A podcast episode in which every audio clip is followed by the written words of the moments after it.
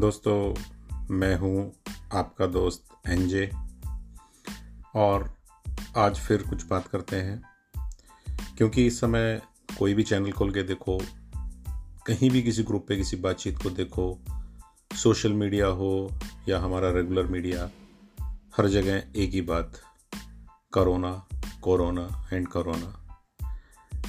लेकिन जिस वायरस ने पूरे विश्व के अस्तित्व पर एक प्रश्न चिन्ह लगा दिया हो और हम अपने भविष्य को लेकर इतनी आशंकाएं जब जताने लगें, तो वास्तव में समस्या तो बहुत बड़ी ही है। लेकिन मेरा काम है कि आप लोगों में मैं कुछ वो जज्बा जगा सकूं, कुछ ऐसी बातें कर सकूं जो लाइफ में कुछ काम आ सकें।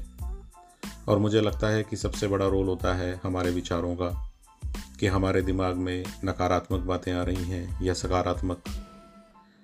और आजकल एक जोक भी चल रहा है कि अभी तक तो लोग कहते थे कि पॉजिटिव लोगों का साथ होना अच्छी बात है, लेकिन जब से कोरोना आया है तो नेगेटिव लोग ज़्यादा अच्छे हैं। खैर, ये तो इसी समय की बात है और इस वायरस के साथ ही ये बात भी चली जाएगी। हमेशा बोलबाला तो सकारात्मक सोच का ही रहने वाला है। एक कहानी है जो मैं काफ़ी लंबे समय से लोगों को सुनाता आ रहा हूँ।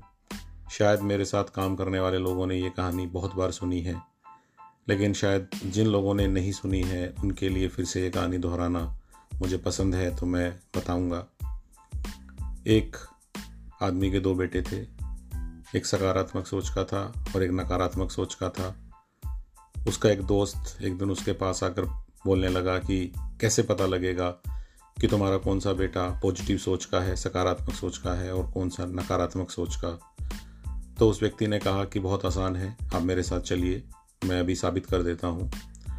और वो अपने उस दोस्त के साथ अपने पहले बेटे के कमरे में गया और उसके कमरे में अच्छे अच्छे खिलौने, इलेक्ट्रॉनिक, नए रिमोट कंट्रोल से चलने वाले नए नए जो अच्छे खिलौने मार्केट में थे वो सारे भर दिए। दूसरे बेटे के कमरे में गए, वहाँ पर उसने पूरे कमरे में घोड़े की लीद भर दी। हालांकि उसका दोस्त ये सब देख के बहुत हैरान हुआ। थोड़ी देर बाद उसने कहा चलो अब वापस उन्हीं कमरों में जाकर देखते हैं कि क्या हुआ है।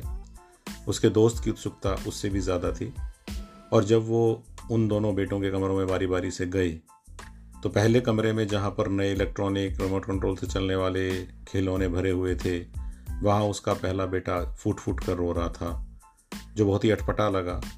और जब पूछा तो कारण उसने बताया कि मेरे दोस्त जब यहाँ आएंगे, मेरे से खेलेंगे, मेरे खिलौनों को देखेंगे, तोड़ देंगे, बैटरी ख़त्म हो जाएगी, इनका चार्ज ख़त्म हो जाएगा, तो मैं क्या करूँगा।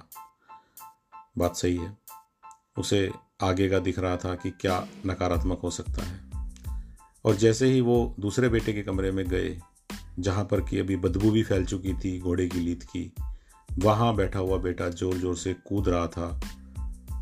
उसका दोस्त हैरान हो गया और उसने कहा कि बेटा, कूदने वाली तो कोई बात नहीं है, क्योंकि यहाँ तो लीद है और बदबू है।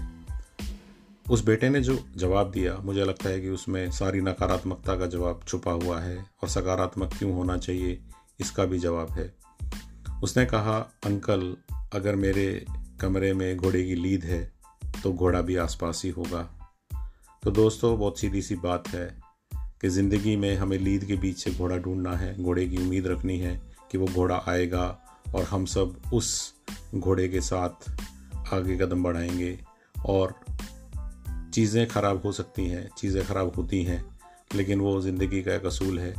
लेकिन फिर भी ज़िंदगी चलती रहेगी, चलती रहनी चाहिए। और मुझे पूरा विश्वास है कि हम अपनी सकारात्मकता के ज़रिए इस कोरोना वायरस को भी हराएंगे। लेकिन ये सकारात्मकता फैलनी चाहिए, दूर दूर जानी चाहिए, हमारे घर में, हमारे समाज में, जहाँ कहीं भी हम लोगों से डिजिटली कनेक्ट हों, वहाँ सब ये सकारात्मकता फैलनी चाहिए। तो डेफिनेटली कोरोना का अंत होगा। जय हिंद।